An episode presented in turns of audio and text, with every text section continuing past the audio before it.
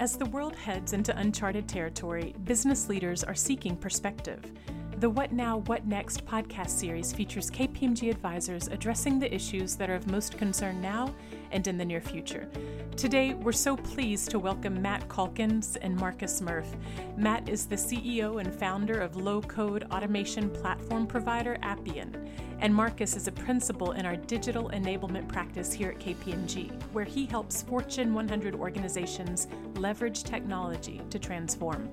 KPMG and Appian have been strategic alliance partners for several years and have collaborated to bring intelligent automation solutions to clients worldwide. We wanted to get their input on the issues their clients are facing today and will be facing in the future.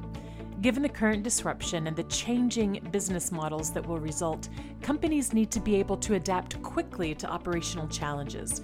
Over the past decade, ambitious technology companies have developed low code software platforms with pre built functions, which allow developers with varied levels of expertise to quickly build scalable business applications. The result? Well, organizations are equipped with the power to remain flexible and ensure they can create and deploy new policies and programs quickly and with high visibility across the organization. So, as we dive in, I want to start by asking how the two of you are seeing clients react to the sudden changes in operating models over the past few months. Marcus, perhaps we can begin with you and then loop in Matt. So, to start, I think it's good to begin with a bit of history. Think about digital transformation. It really hasn't delivered all of that as promised. And a pandemic like we're dealing with today really begins to highlight some of the problems and the gaps. So if we think a little bit about the last five, eight years, we've had a lot of promise. We've had a lot of technology, cloud, AI, RPA, data analytics, SaaS. We've had all of these things. And I think what has happened is we've seen them as solutions in and of themselves, but really they're not solutions, they are tools what's happened is we've seen a lot of clients really run those programs as silo tech projects. And what we're beginning to see in this pandemic is a lot of our clients and a lot of large enterprises are really not as agile and flexible as they need to be.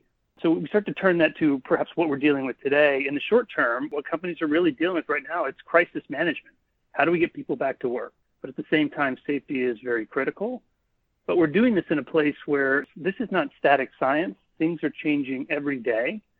And there is no rule book that exists right now, and likely there will be no rule book. So clients are going to have to live in a place where they need a very flexible digital solution to help them manage through this.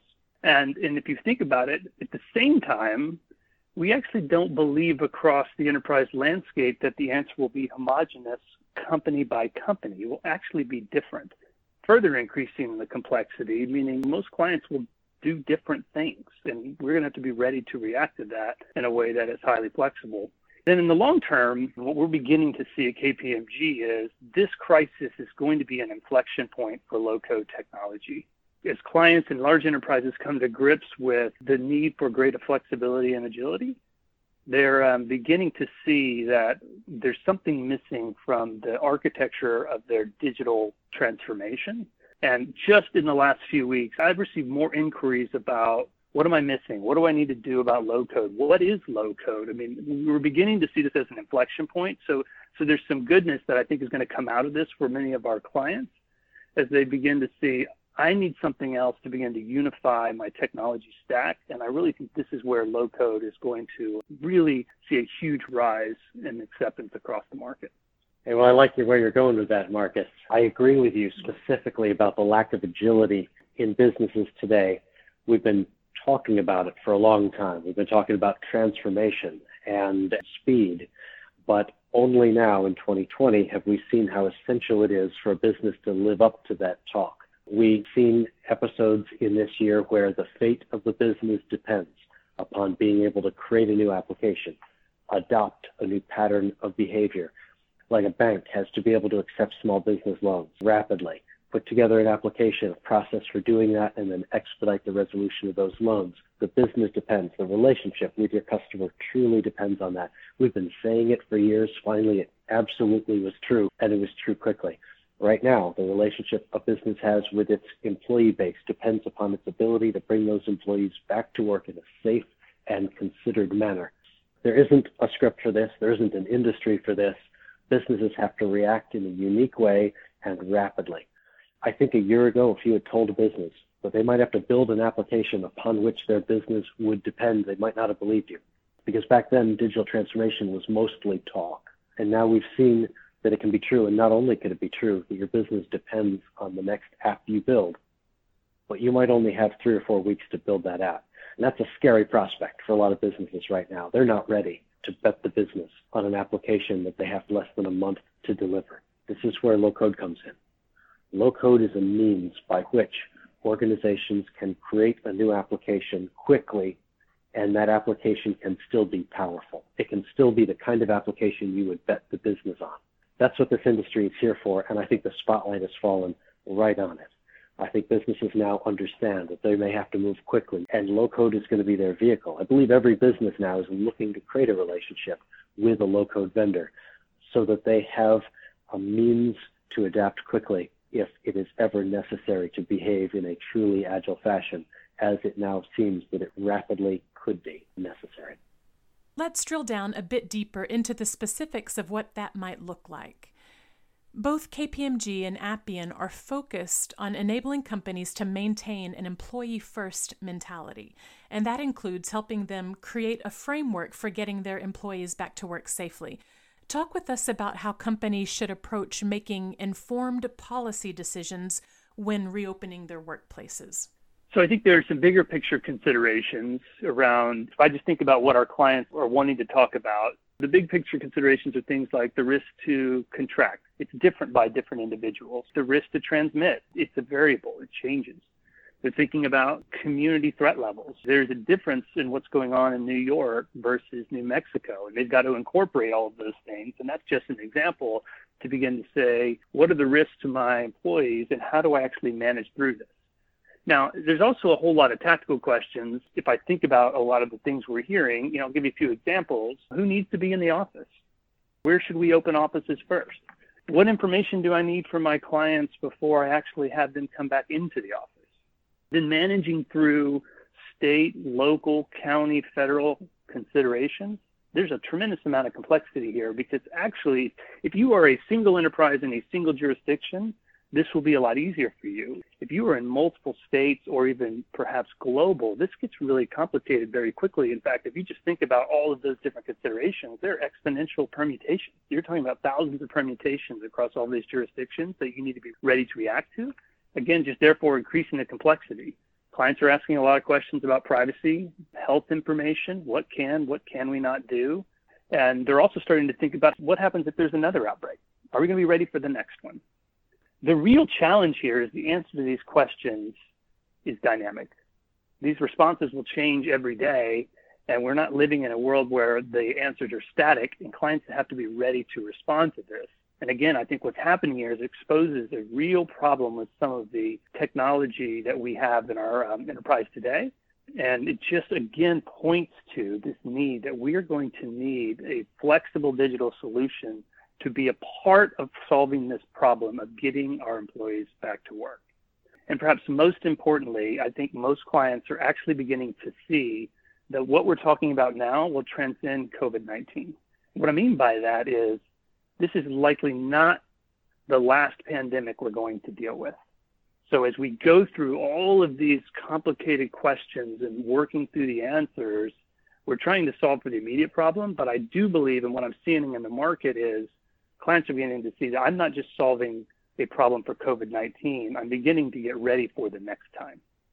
I think what we're seeing here is an example of the new normal. We're going to have to build an application. Every organization is going to have to build an application to get their employees back to work.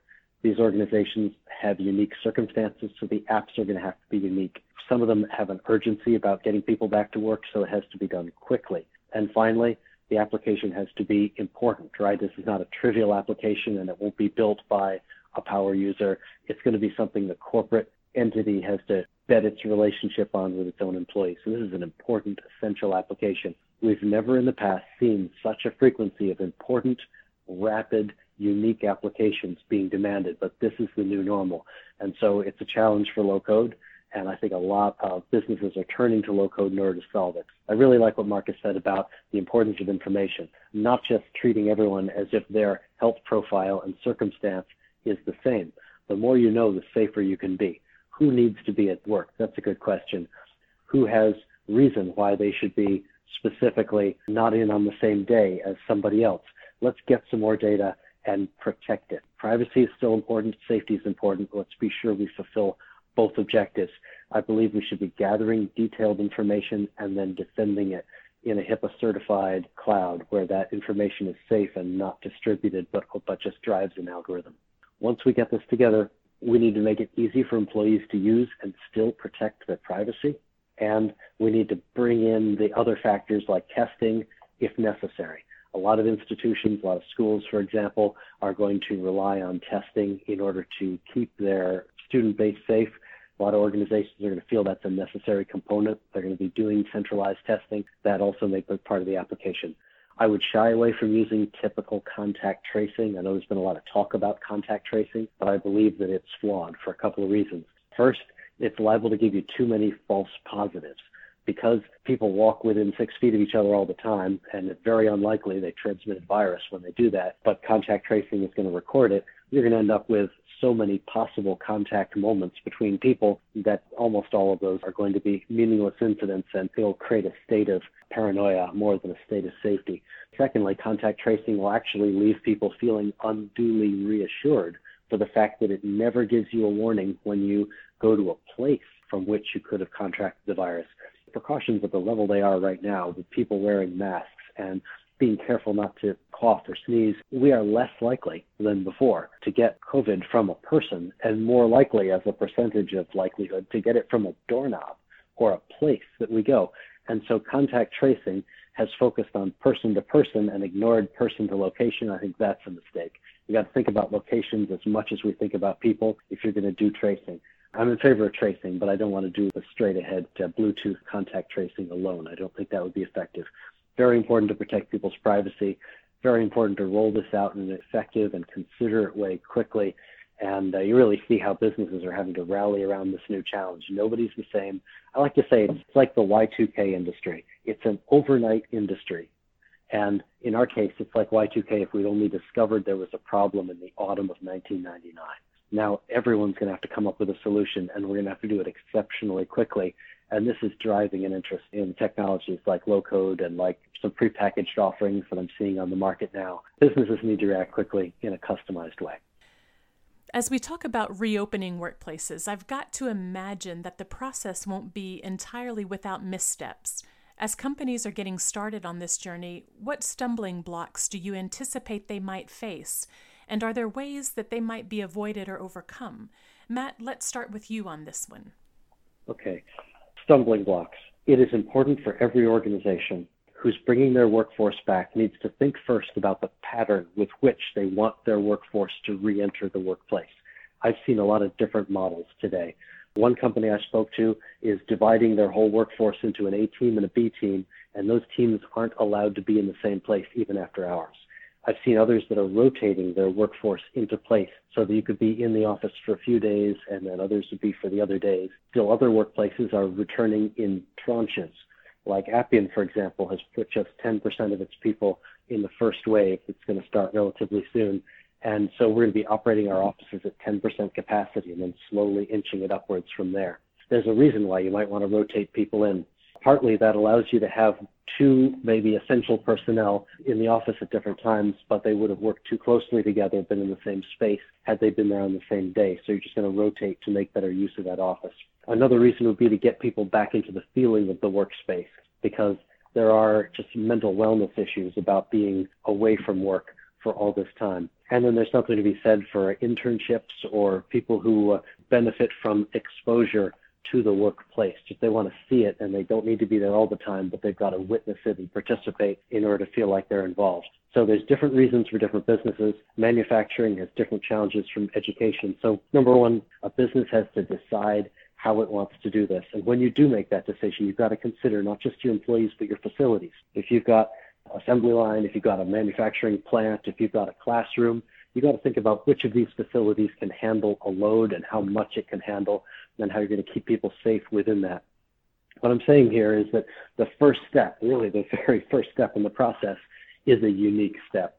Every business has got to introspect, consider their unique factors, their resources, their facilities, and realize a strategy that makes sense for them.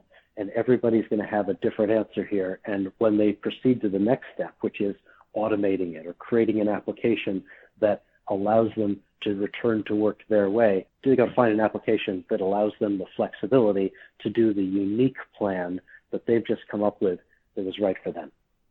So when I think about stumbling blocks, I think about a few. The first and perhaps the most obvious is some are not going to agree with our premise here, which is a big part of this response requires a flexible digital solution like a low code platform. I do worry that what's going to happen is some are going to just throw people at this or they will throw spreadsheets at this. And I do think they will find that that doesn't get it done the way they would like it to get done.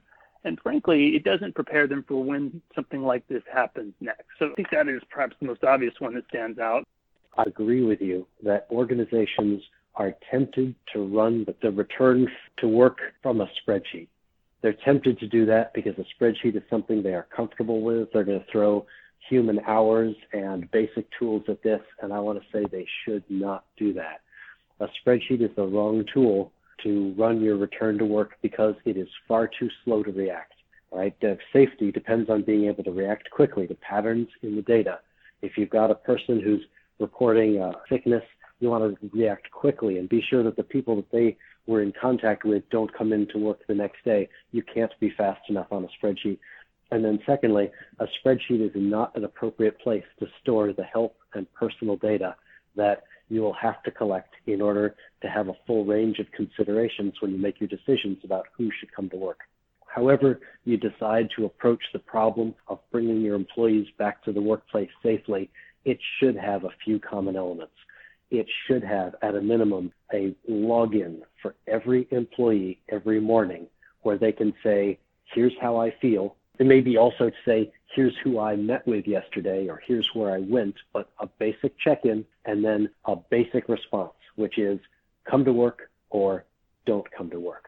And if you can't power that kind of responsiveness from the technology that you are choosing to return your employees to work, then you're not returning them to work safely enough and a spreadsheet doesn't do it. Second one in my mind is paralysis. There's just so many unanswered questions, so many policies, so many different executive leadership opinions. This is so fluid that the makings are perfect for a paralysis, or really failure to act and failure to make decisions.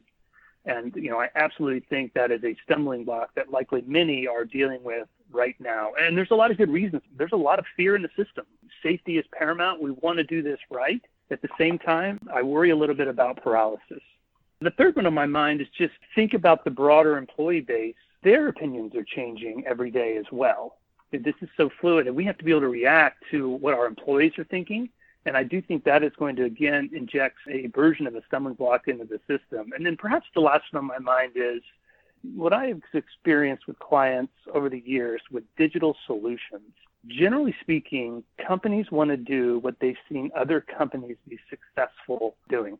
They ask questions like, what are others in my industry doing? What are others perhaps not in my industry but of the same size company doing? They like to fast follow. This is not true for everybody. Absolutely not, right? We have plenty of tech leaders that are willing to blaze the trail, but many, if not most enterprises, want to observe. Well, that's going to be pretty tricky because you're going to see a lot of companies acting, but they're going to be doing it in their own way that cares for their own unique considerations. So there's not going to be this standard where you're going to be able to fast follow. Again, I think all of those stumbling blocks just inject a new level of uncertainty and could create some slow decision making as we work our way through this.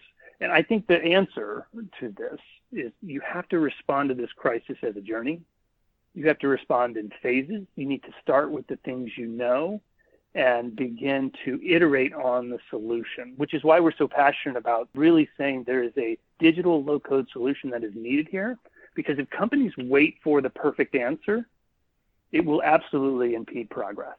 Facing this as a journey and not a destination will be fundamental. The two of you have logged a lot of time listening to clients. I'd be interested if you can share examples of how companies are embracing low code through these times. Matt, this is your wheelhouse, so we'll start with you. And then, Marcus, when you share, I'm curious if you'll also speak to what you're hearing from our clients and how their needs are evolving during this time. Matt?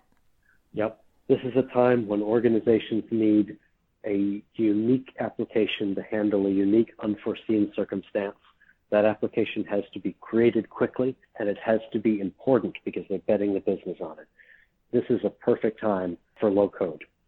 And by the way, I know there are some who believe that low code is only for trivial applications, for simple things. That is clearly not the case.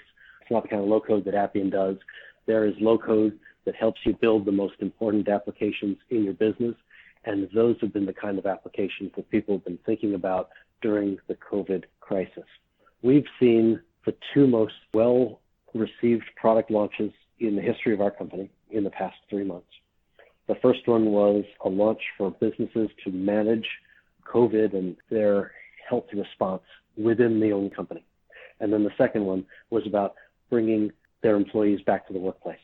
In that first application, we had subsidiary of the National Health Service in the United Kingdom, for example, used that technology to track the health of their workers in Southeast London, track the health of the people who had left hospital beds in order to make room for others to be sure that they did not get, they did not fall ill after they departed, and what they call the shielded population, take care of the people who, if they got sick, it would be very bad. So the elderly, the vulnerable, they would track those people and be sure they weren't unnecessarily exposing themselves to visitors or trips to the shopping market, everything like that. This was all created rapidly from Appian's basic COVID safety application with a few extensions for the unique circumstances that the National Health Service faced. As a result, they were able to get just the application they needed. It was a serious application. People's health depended upon it, and it was in place rapidly. There's also one of the top 10 healthcare providers in the United States also used it in order to get some of their patients into an experimental drug program. We've been used by one of the biggest banks in the world.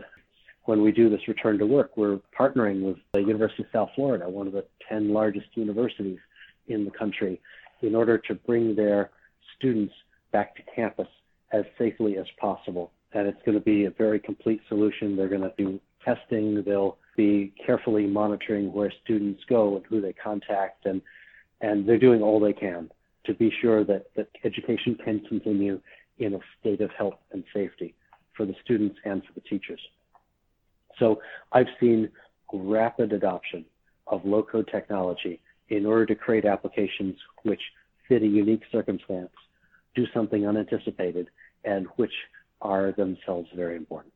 What I find really interesting is how we're seeing the digital dialogue change because of this crisis, and it's changing quickly. So I thought I'd share a few themes of the kinds of things we're hearing from our clients. They're saying things like, I need to build applications in days and weeks, not months and years, right? Which you would expect in a pandemic.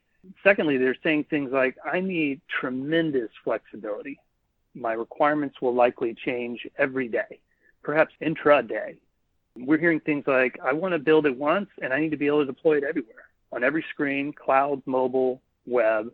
And we're also hearing things like, I need to build applications in a way where I can collaborate with a whole bunch of stakeholders. You can imagine across large enterprises the number of people that want to see, experience, provide input, and actually be a part of the overall governance process of these solutions. It is very broad across the enterprise right now it's not uh, you know one or two business leaders who are generally making these decisions. It is a broad set of people. So we're seeing this need. I need to be able to build in a way where I can quickly build and show what I have built to a tremendous number of stakeholders.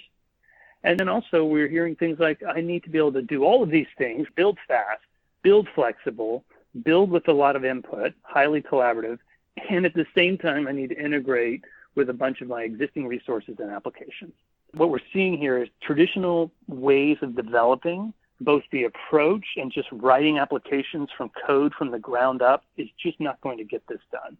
And really, the main point in all this is for people like me who have really been preaching this message for a while, this is what low code platforms are designed for. And I think back to this point, I think we are beginning to see an inflection point through this pandemic where Clients want to build in these ways, and the old way of doing it just isn't going to get it done for them. I think that's a great point. And I want to say also, just to echo that, that speed is addictive. Right now, we need it. And so we're rapidly responding to new problems and opportunities by creating applications with speed using low code. But we've seen repeatedly in the history of the technology industry that when speed is introduced for any reason, whether necessity or something else, it quickly becomes adopted as a necessity by the market. I remember when Google first rolled out and they would tell you at the bottom of a search that it took 0.18 seconds. And that was back in the day when nothing on a computer took 0.18 seconds. The screen didn't even refresh that fast. But as soon as Google did it, it became the new norm. We all expected our applications to respond quickly because we'd seen Google do it. When Amazon came out with their Prime program, at first it seemed like a luxury. We don't need our packages in two days, but a few years later, we all want that. We all actually expect it now because speed is addictive. And I think right now we're in one of those moments when speed is being thrust upon us, but we're also going to get a taste for it. Whereas we have been tolerant in the past of software that moved slowly and maybe wasn't updated very frequently and maybe didn't have the latest interface or run on the latest device. I think that the era of toleration for that kind of software is now ending.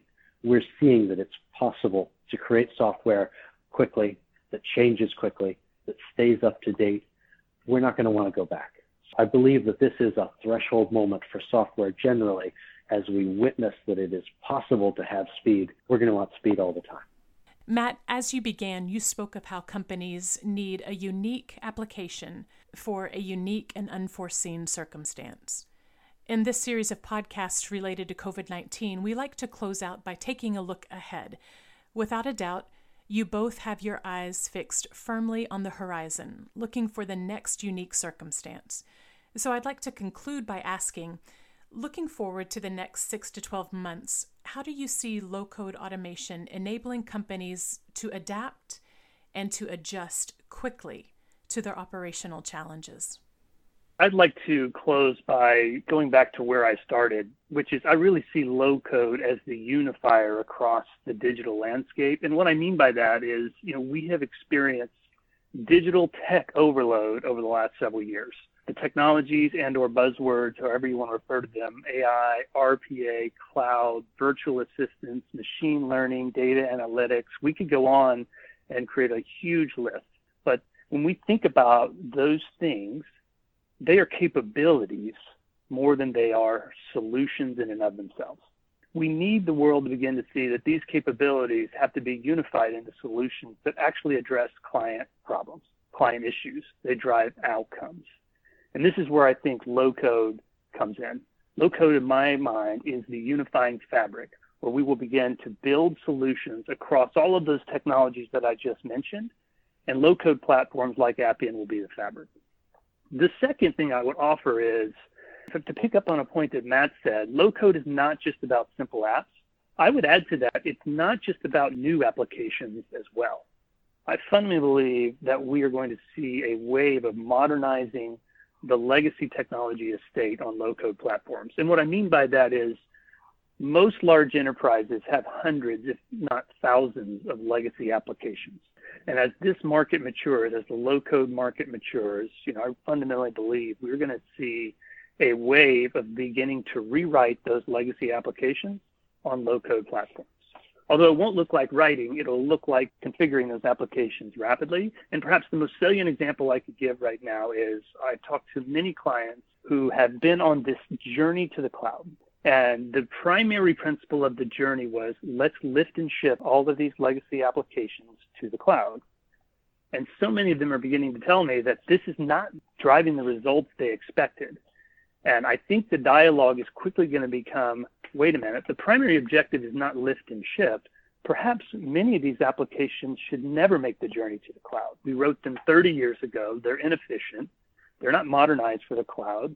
Let's retire them and quickly rebuild them on low code platforms. Just in summary, I think we will see a tremendous amount of use of low code to unify this complicated digital landscape. But I actually believe, as Matt was saying, this is the future of how we're going to write applications. And we're going to modernize a tremendous amount of legacy tech on these platforms. Matt and Marcus, thank you both for being here today and for sharing your insights into such a fascinating and an important topic for these times. Matt, you were once quoted as saying that one of your passions is breaking down big concepts into simpler and smaller parts. That movement from, as you describe it, the complicated to the comprehensible. You and Marcus have helped do that for our listeners, and we're so thankful. And to our listeners, thank you for joining us. We'll look forward to bringing you other insights from our KPMG advisors in the next edition of What Now, What Next. In the meantime, you can check out the other podcasts in our series at visit.kpmg.us slash COVID 19. Thank you.